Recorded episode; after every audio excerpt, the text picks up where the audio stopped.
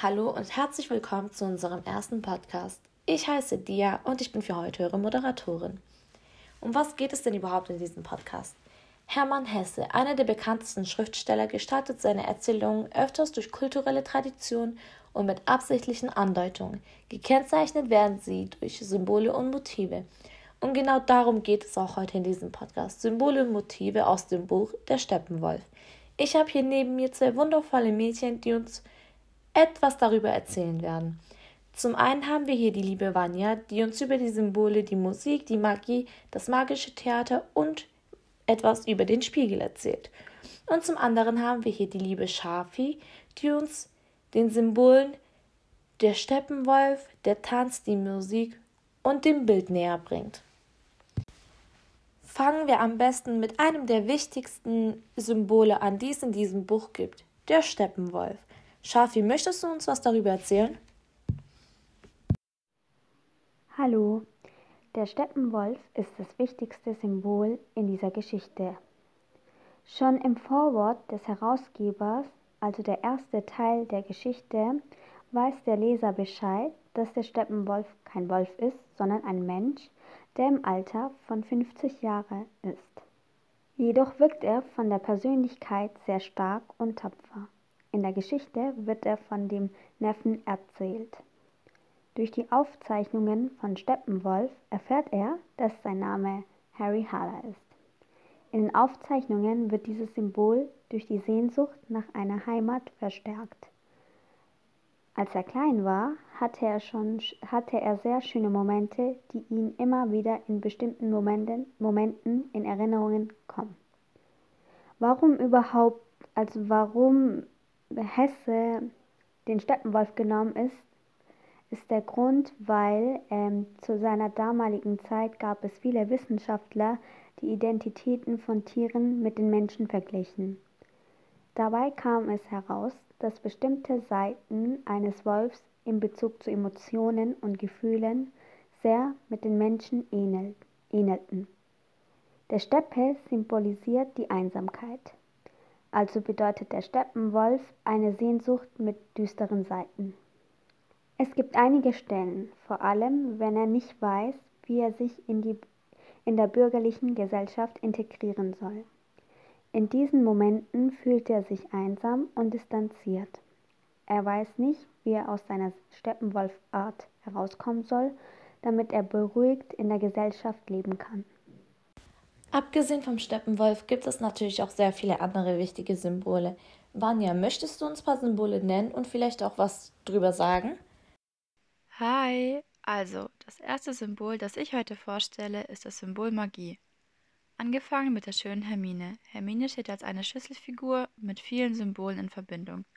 Hier wird sie als ein Stück der Magie gesehen, mit dessen Hilfe sich Harry im Moment der Verzweiflung rettet. Weiter geht es mit dem magischen Theater. Es ist ein Bild für den magischen Zustand des Bewusstseins, in dem alle Gegensätze der Wirklichkeit vereint sind. Es ist ein Bild der Synthese zwischen zwei Polen, etwa dem Trieb und dem Geist oder dem Heiligen und dem Sündiger. Den Heiligen stellt Harry Haller selbst dar und den Sündiger dann logischerweise der Steppenwolf. Das Symbol Spiegel ist eines der wichtigsten, wenn nicht sogar das wichtigste Symbol, welches sich durch den gesamten Roman zieht. Angefangen im Traktat als Lichtreklame. Später bei Harrys erster Begegnung mit Hermine wird dieses Symbol erneut dargestellt, nämlich als Hermine in ihren Taschenspiegel blickt. Denn Hermine reflektiert Harrys Verhalten, sie ist also selbst eine Art Spiegel. Eigentlich hat sie genau das gleiche Problem wie er, bloß eben umgekehrt. Einen solchen Taschenspiegel hält Pablo später Harry vors Gesicht. Dieser erblickt dadurch in sein Selbstbild als Steppenwolf. Mit dem zweiten Blick kann er sein Steppenwolf-Ich für eine kurze Zeit loswerden. Auch beim Eintritt in das magische Theater steht ein Spiegel im Vordergrund. Dort schaut Harry in einen Spiegel und sieht sich dann in mehrere Ichs zerfallen. Er sieht also, wie sich seine Persönlichkeit aufspaltet und kann die einzelnen Aspekte betrachten. Eigentlich ist das gesamte Theater selbst eine Welt der magischen Spiegel. Dies wird auf Seite zweihundertsechzig erwähnt. Nun denn, wie bereits gesagt, dient Hermine als eine Art Spiegel. Aber auch andere Figuren erfüllen diese Aufgabe, nämlich Pablo und Maria. Sie beide stellen jeweils einen unterdrückten Aspekt von Harrys Persönlichkeit dar. Ebenfalls gibt es sprachliche Spiegelbilder von Harrys Persönlichkeit, das Traktat und das Gedicht vom Steppenwolf. Diese bilden denselben Menschen aus zwei verschiedenen Blickwinkeln ab. Das Traktat spiegelt Harrys bürgerliche und geistige Seite, während das Gedicht seine triebhafte Seite abbildet. Das Symbol Spiegel dient der Selbsterkenntnis. Mithilfe der Spiegel im magischen Theater begegnet Harry seinen eigenen Fähigkeiten, Neigungen und Wünschen, die ihm vorher nicht bewusst waren. Der Spiegel ist auch ein anderes Ich. Harry erkennt durch einen Blick in sein Spiegelbild nämlich die Unveränderbarkeit seines Charakters und die Unmöglichkeit, seinem Schicksal zu entkommen. Sein Spiegelbild ist ein anderes Ich, das sein Eigenleben führt, wie ein Schatten.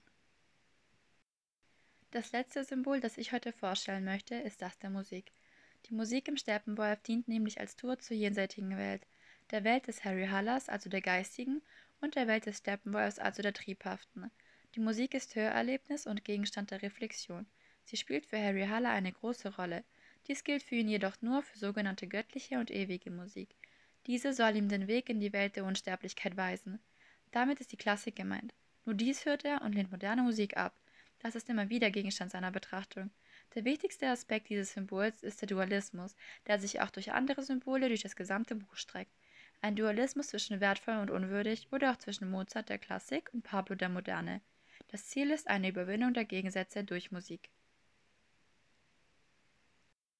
Meiner Meinung nach sollte man die Symbole wie die goldene Spur, das Lachen, der Tanz und das Theater, die Musik und die Araukarie beschreiben. Einer der wichtigen Symbole, die auch im gesamten Roman erwähnt werden, ist das Lachen. Das Lachen und das Humor führt zu der Lösung von Hallers Probleme. Dadurch lernt Harry, dass er, dass er über sich selbst lachen muss und nicht mehr pessimistisch sein soll. Die Zuwendung und Hingabe an vermeintlichen Katastrophen schafft Akzeptanz des bislang negativen bewerteten Humors. Die romanische Ironie bedeutet, ähm, dass die Sachlage objektiv betrachtet wird. Die goldene Spur, das Leitmotiv der Geschichte, wird zum ersten Mal wahrgenommen, als die Lichtreklame für das magische Theater entdeckt wurde. Es wird auch als das Gottesspur bezeichnet. Die goldene Spur ist auch der einzige Ausweg, der sich hin und wieder in jenen Stunden und Tagen tiefer Depressionen aufzeigt. Es stellt also auch eine Verbindung zu etwas Höherem und Wichtigerem dar. Es führt auch in das Reich der Unsterblichen, in dem alle Gegensätze überwunden sind, und es, es erlöst auch aus den Gegensätzen. Dies bedeutet, dass man aus dem Tod des irdischen Menschen erlöst wird. Dies ist auch das Motiv im gesamten Roman. Zu Harrys Leidenschaften gehören einmal das Tanz und das Theater. Wenn Harry tanzt, dann lernt er sich selbst besser lernen. Da er ein ruhiger und intelligenter Mensch ist, fällt es ihm schwer, das magische Theater beruhigt anzuschauen. Zu diesem Theater, zu diesem magischen Theater, begleitet ihn Hermine und einer von ihren Freunden. Hermine ist sehr hilfsbereit und freundlich zu Harry. Ihr weibliches Aussehen erinnert Harry an seine Kindheit. Hermine trägt in ihr etwas, was auch seine Mutter hatte, als er ein kleines Kind war. Von Hermine wird er öfters als ein kleiner oder Kindeskopf symbolisiert. In der Geschichte erfährt man auch, dass Harry in seiner Kindheit die Musik und das Künstlerische genossen hat. Wenn er mit Hermine Zeit verbringt, dann kommen ihm wieder die Erinnerungen, die er in der Kindheit hatte. Hört er zu Hause alleine Musik, dann fühlt er sich wieder einsam. Die Musik symbolisiert auch sozusagen eine Sehnsucht. Dies erkennt man, es gibt Stellen, wo Harry alleine zu Hause Musik hört, sind, ist die Musik etwas düster, dann ist er traurig und einsam. Hört er glückliche Musik und ist mit je, nebenbei mit jemandem, dann ist er glücklich. Für Harry Haller spielt auch die Kultur eine wichtige Rolle. Dazu gehört für ihn die bürgerliche Gesellschaft. Als er beim Neffen neu einzieht, betrachtet er die saubere Aura Araukarie. Die Araukarie symbolisiert für ihn nicht nur eine Wohnung, sondern die Erinnerungen an seine Mutter, als sie selbst eine Bürgerfrau war. Sein Bild wird durch einen Spiegel beschrieben. Damit ist nicht nur das Äußerliche gemeint, sondern sein Kampf gegen die Distanz gegenüber der Gesellschaft. Er muss aus seiner Bequemlichkeit heraus, damit er sich selbst besser kennenlernt. Es gibt die Lichtspiegelungen von unterschiedlichen Spiegeln. Als Harry einmal ein helles Licht an der alten Mauer sieht, in der Buchstaben leuchten, sieht man die Kraft und Macht des Spiegels. Auch das magische Theater besteht aus lauter Spiegeln. Wie interessant das doch mal war. Ich bedanke mich herzlich bei meinen zwei Gästen, Shafi und Vanya. Vielen Dank und es hat mich gefreut, dass ihr heute mit mir diesen Podcast hier geleitet habt. Ich hoffe, wir sehen uns bald wieder.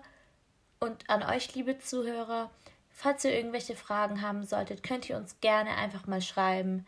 Wir beantworten euch jede Frage. Danke fürs Zuhören. Tschüss.